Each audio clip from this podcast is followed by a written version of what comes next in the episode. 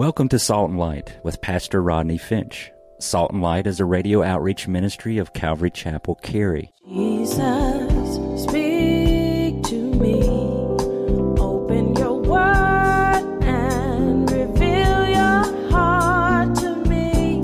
Salt and Light is a series of verse by verse studies through the Bible, focusing on its practical application to our everyday lives. Salt and Light is recorded live at Calvary Chapel, Cary in Apex, North Carolina. Stay tuned. At the end of the program, we will give you information on how to contact us, so be sure to have a pen and paper ready.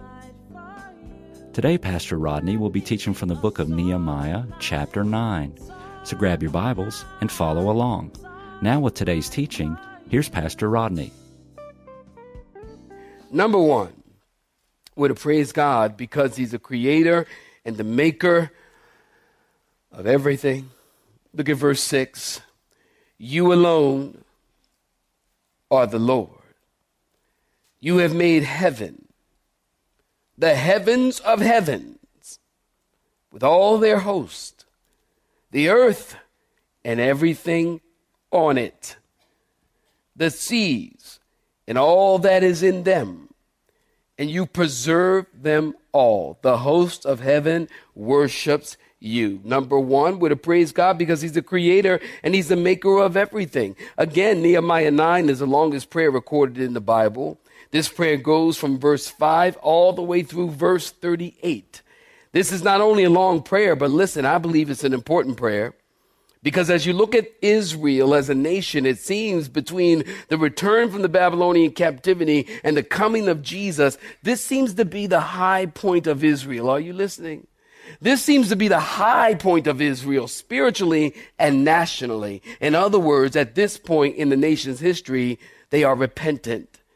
And truly they have a heart of worship. You'll see what I'm talking about when we read a little more. Truly, they have a heart of worship and wanting to know God and wanting to get back to the things of God. So at this point in history, their hearts are full of repentance and praise, unlike any other time in history. So here we have an important prayer um, because it's a high point in their history. From the Babylonian captivity to the coming of the Lord. This seems to be the high point. Verse 5, the Levites say, Stand up, bless the Lord your God, blessed be your glorious name. The name of the Lord is exalted above all blessings and praise. You alone are the Lord. You made heaven, the heavens of heavens, with all their hosts, the earth and everything in it, the seas and all that's in them, because this great God made everything. We should praise him. I think of Psalm 1 uh, Psalm 19, verse 1 through 6. And it says, The heavens proclaim the glory of God. As a matter of fact, I don't know, can you keep up with me? Read it with me. The heavens declare the glory of God, and the firmament shows his handiwork. Day unto day utters speech, and night unto night reveals knowledge. There's no speech nor language where their voice is not heard. Their line has gone out through all the earth, and their words to the end of the world. Is there another slide? In them he has set a tabernacle for the sun which is like a bridegroom coming out of his chamber and rejoices like a strong man to run its race. Its rising is from one end of heaven and its circuit to the other, and there is nothing hidden from nothing hidden from its heat. We're to praise God. He's the creator of everything. Heavens declare the glory of God. We talked about it a couple weeks ago. Go outside, look up in the sky, and say hi to God. Amen. God's not in the clouds, He made the clouds. Don't get it right. Don't get it twisted. God, God's not in the trees, He made the trees. God's not in the stars, He made the stars. God's not in the sun, He made the sun. He made everything that we see. You go to the beach, how can you not see God? What's wrong with you? What is wrong with you? How can you go to the beach and not see God? Again, He's not in the sand, but He made the sand. And His thoughts are numbered towards you more than the sand on the sea. In other words, you can't count them. how much He's thinking about you and how much He loves you. But when you go to the beach and you look at the ocean, the vastness of the ocean, how can you not believe, man, there's God? The creator of everything. Number two, praise God because he's the one who called us and chose us in verse 7 and 8. Look at verse 7. You are the Lord God who chose, who saints? Abraham and brought him out of Ur of the Chaldeans and gave him the name Abraham. You found his heart faithful before you. You and made a covenant with him to give the land of the Canaanites, the Hittites, the Amorites, the Perizzites, the Jebusites, and the Girgashites, and any other ites, to give it to his descendants. You have performed your words, for you are righteous. Verse 7 You are the God who did choose Abraham and brought him out of Ur of the Chaldeans. The writer quickly moves through a thousand years of history between point one and point two of our outline from creation to Abraham. And the idea is God is creator and brought all this into existence. And then you made a selection in it. God always had a plan. And God chose Abraham. Acts chapter 7, are you listening? Stephen, when he was being stoned, he said, The God of glory appeared unto Abraham when he was still in Ur of the Chaldeans. Now, you know the story. When God called Abraham, there were no Jewish people. Abraham and his family were idol worshippers. Joshua 24, you can write that down. It tells us our forefathers worshiped idols on the other side of the river. So when God called Abraham, he was an idol worshiping Gentile. Abraham was an Ur of the Chaldean, and the God of glory called him. Then God promised that the Messiah would come through his seed and all the earth would be blessed. God chose Abraham. God elected Abraham, all based on God's grace. Verse 8 God found him faithful and gave him the land of all of the ites. God has performed his word, for God is righteous in verse 8. Point number three in our outline praise God because he delivers from sin and enslavement in verse 9 through 12. Look at verse 9. You saw the affliction of our fathers in Egypt, and you heard their cry by the Red Sea. You showed signs and wonders against Pharaoh, against all his servants, and against all the people of his land. For you knew that they acted proudly against them.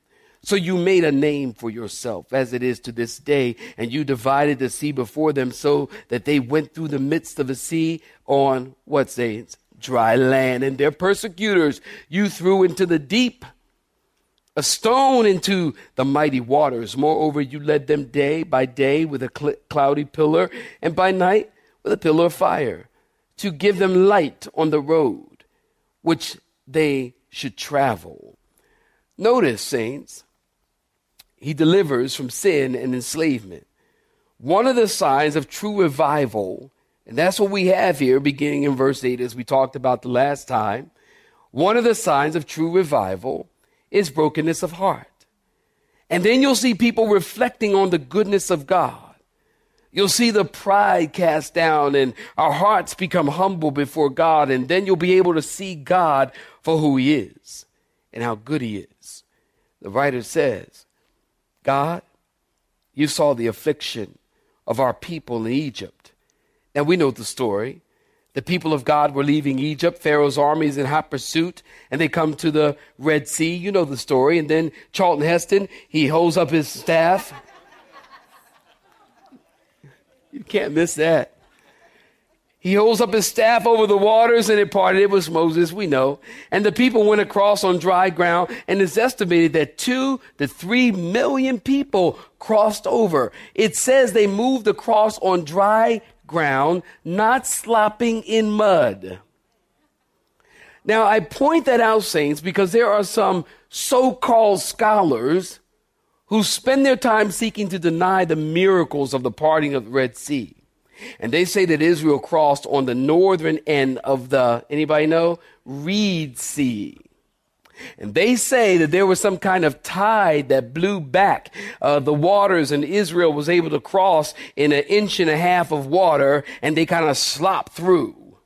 Listen, if that were true, then the crossing of the Red Sea was an even, even bigger miracle because that means Pharaoh and his entire army drowned in an inch and a half of water. it's not that hard, people. But these so called scholars, and you might say, okay, Rodney, so what's the big deal? So what? So what would they say? Well, listen, a right understanding, and you know you've been here at Calvary Chapel, a right understanding of Scripture is critical. Can somebody clap your hands and say amen or do something? That's what, that's what we be about. A right understanding of scripture is critical because why? When the doctor says your test results are positive, when the doctor says you have cancer and you have X number of days to live, you're going to have to have a God who can part the mighty waters of the Red Sea and lead us through on dry ground. Am I right about it? Absolutely, a right understanding is critical. So the Bible teaches when Israel crossed the Red Sea, it was a wall of water. Now listen close. In the Hebrew language, a wall means a wall. The word wall is used more than a hundred times in the Bible.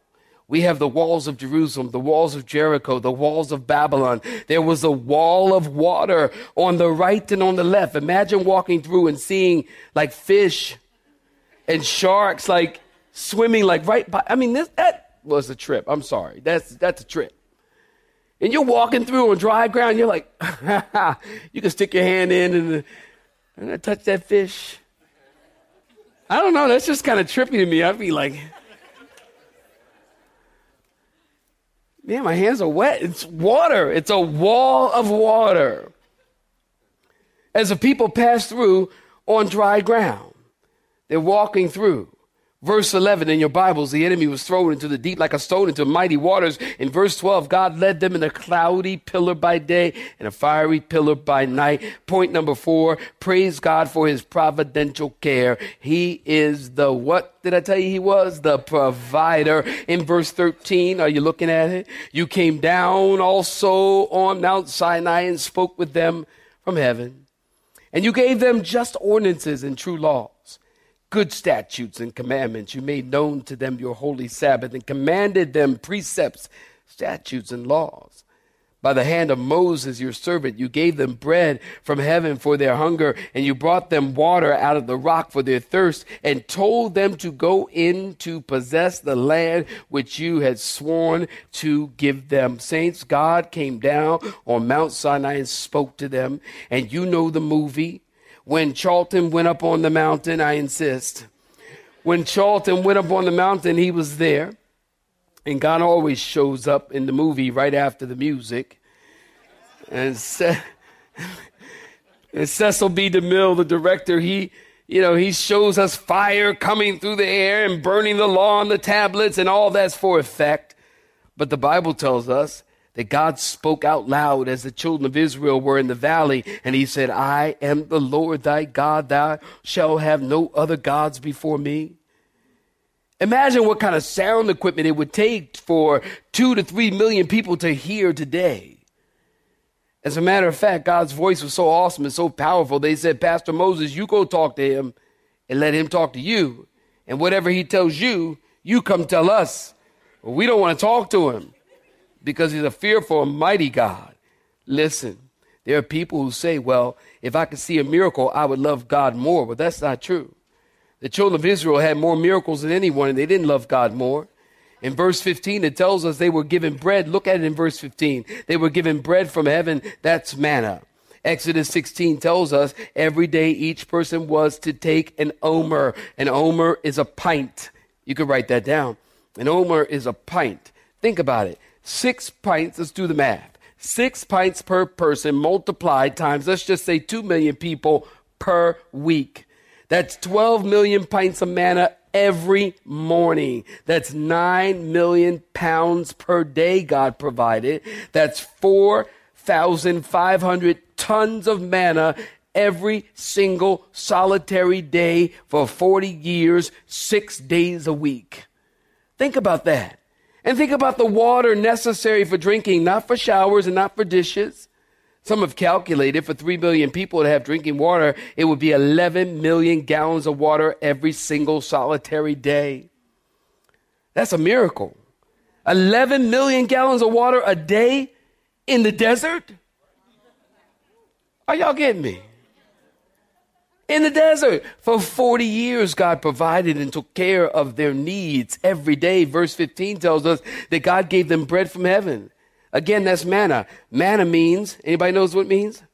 What is it? Very good. What is it? Because when they saw it, they said, What is it? They didn't know. And they made all kinds of dishes.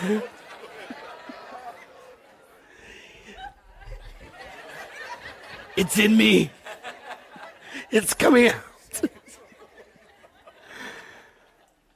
they made manna every way that they could think of. They had fried manna, broiled manna, baked manna, manicotti, banana bread, manna in the morning, manna in the evening, manna when the sun gone down. Hey, I'm preaching now. Manna when the sun going down.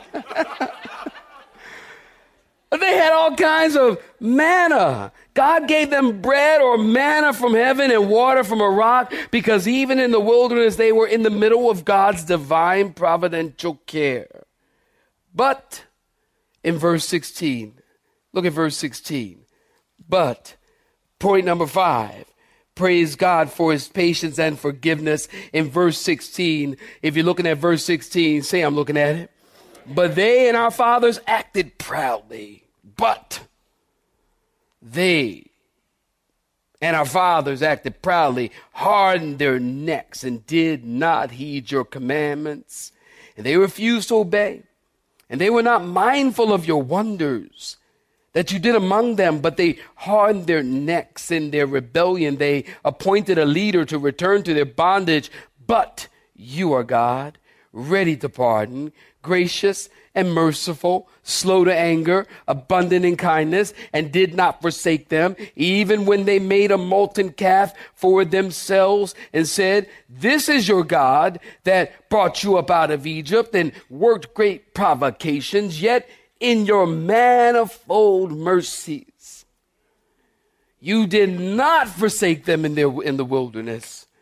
The pillar of cloud did not depart from them by day to lead them on the road, nor the pillar of fire by night to show them light and the way they should go. You also gave your, I love this, underline it, circle it, highlight it, remember it. You gave your good spirit to instruct them, and did not withhold your manna from their mouth. Notice it was his manna. Huh? Did you get that? Did not withhold your manna from their mouth and gave them water for their thirst. For 40 years you sustained them in the wilderness, and they lacked nothing. Their clothes didn't even wear out, and their feet didn't even swell. Look at God. Now you talking about a faithful God when your feet don't swell. Hallelujah. Where my people at? all them all the pregnant mommies are like, hey man. But those swollen feet. God is faithful. That's the point here. And he's patient and he's forgiving. God has done great and awesome things for them, but they acted proudly. Did you get that? And as you read through the chapter, you'll notice words like but, yet, moreover, nevertheless, therefore, but, yet, moreover, nevertheless, therefore, over and over and over again, but, yet, moreover, nevertheless, therefore. Verse 16, but the people acted proudly. They hardened their necks. They did not listen to God's commandments. It's amazing that God would give them supernatural provision on a daily basis because God was gracious to them over and over and over again. Yet, but they became hard hearted and took God's grace for granted and they refused to obey or recognize the awesome miracles of God in verse 17. And they took the grace of God and the provision of God for granted. And people do that all the time today, don't they? They take God's provision, they take things for granted until it's gone. People do it with loved ones, don't they? I've attended two funerals in the last two weeks. And if there's one thing I've heard is from many, many people, I should have. I wish I had. If only I had done. If only I could. Listen, love people while they're here on earth. Do not, listen, wait a minute. Do not wait until they are dead to show your love for them because then it's too late. They're not gonna, they're not gonna receive it. They're, they're dead. They're gone.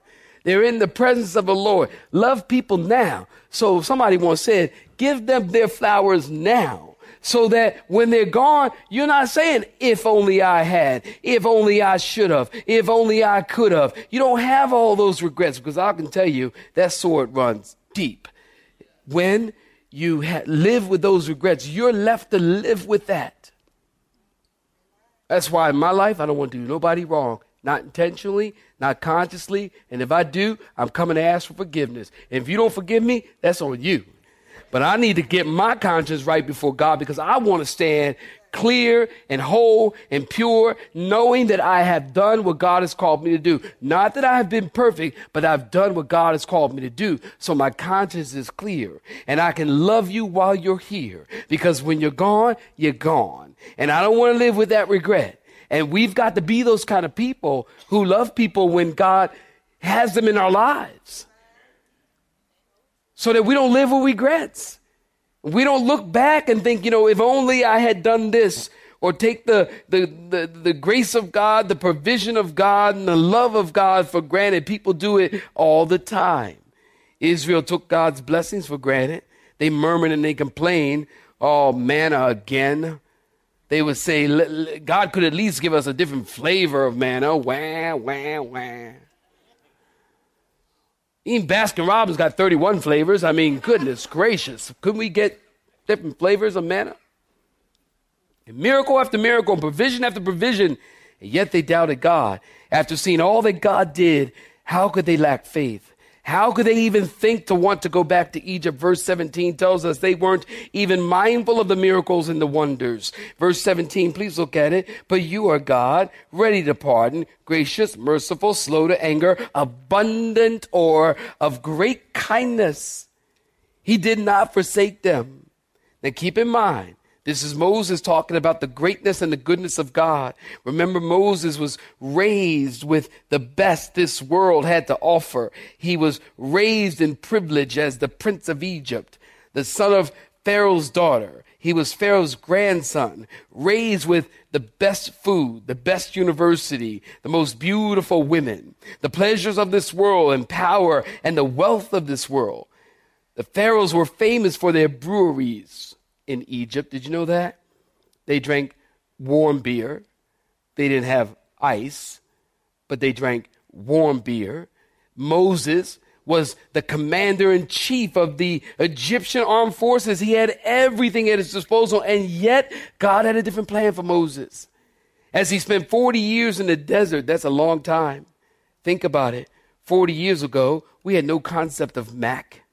40 years ago, no concept of smartphones. 40 years ago, the U.S. was still involved in the Vietnam War. 40 years is a long time.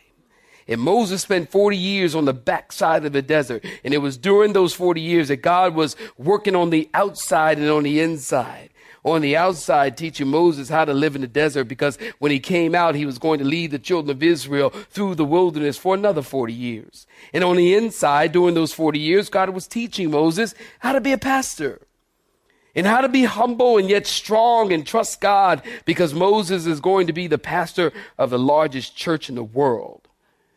Two, three million people. I love it when I hear pastors, they do it all the time. Hey, how you doing? Yeah, yeah, yeah. Well, how many people? You never always never fails. I always wait, wait, wait, wait because I know you want to ask. I never say anything. I just stand there and they go, "Yeah, so um, how many people are going to your church?" Or they'll say something like, "How many you running?" I hate it when they say that. I'm not running anything. That sounds so uh, cattle. Good word. Herding. Yeah, but I don't like that. That just sounds, how many you running? I'm not running. I'm ministering to God's people. I'm not running anything, anybody. That's creepy. How many, you know, Moses had the biggest church in the world. Two, three million people. Man, think of Charlton's church. My goodness. That's what comes to my mind. Moses went from being the prince of Egypt and a revolutionary with a dream to a nobody. He lost the pleasures of this world. He gained a deep, intimate relationship with God. He spent 80 days on the mountain with God and God sustained him without food. He saw the holy tabernacle in heaven that was a pattern of the earthly tabernacle. You have been listening to Salt and Light, a radio outreach ministry of Pastor Rodney Finch and Calvary Chapel Cary located in Apex, North Carolina. Join Pastor Rodney Monday through Friday at this same time. For information regarding service times, you can contact us at 1 800 293 0923. That's 1 800 293 0923. You may listen to today's broadcast in its entirety by visiting the Media Library on our website at cccary.org.